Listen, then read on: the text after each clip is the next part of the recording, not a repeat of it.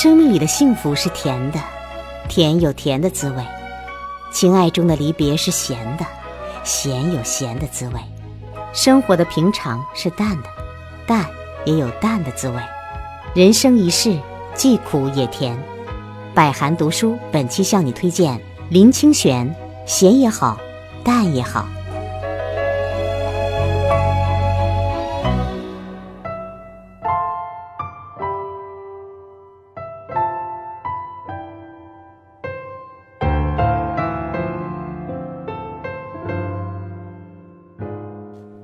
今天整理阳台的时候，发现树兰长出了许多黄叶。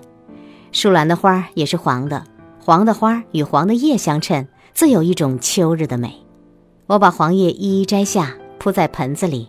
这些秋锦的断片虽然零散，却也升起潇洒的秩序。看那云，一天比一天高，秋天真的来了。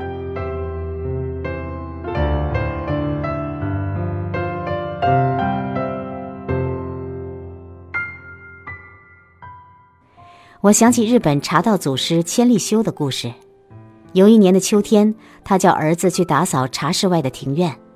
儿子很认真地打扫庭院，向千利休报告：“父亲，庭院已经扫好了。”千利休看了一眼，对儿子说：“看起来还没扫好。”儿子又去扫了半天，回来报告：“父亲，庭院真的扫好了。”千利休又看了一眼，还没有真正完成呢。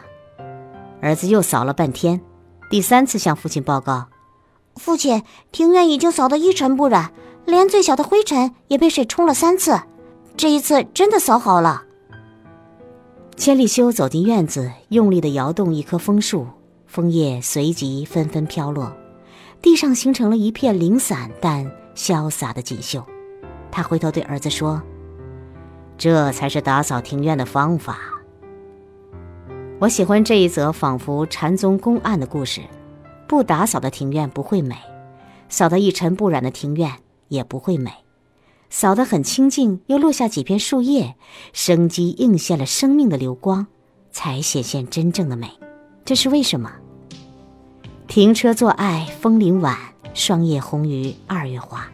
秋天的红叶胜过春日的红花，那不是一朵花与一朵花的相较，而是整个秋意。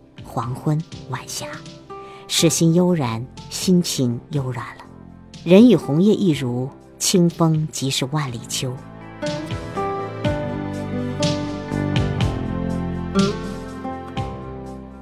我们的人生不也是如此吗？前面的青春，我们一直努力整理生命的庭院，现在应该悠然自在的摇一摇枫树，欣赏那随意的美。人生的进程本来就是随缘随机的，有高潮起伏的时刻，也有平淡平凡的时刻。重要的不是面对什么样的时刻，而是能不能随喜随心。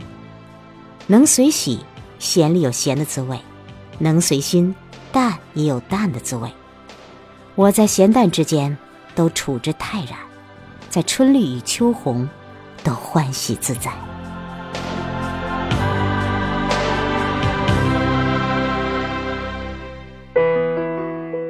我读，你听，只为分享。百寒读书，好书有声音。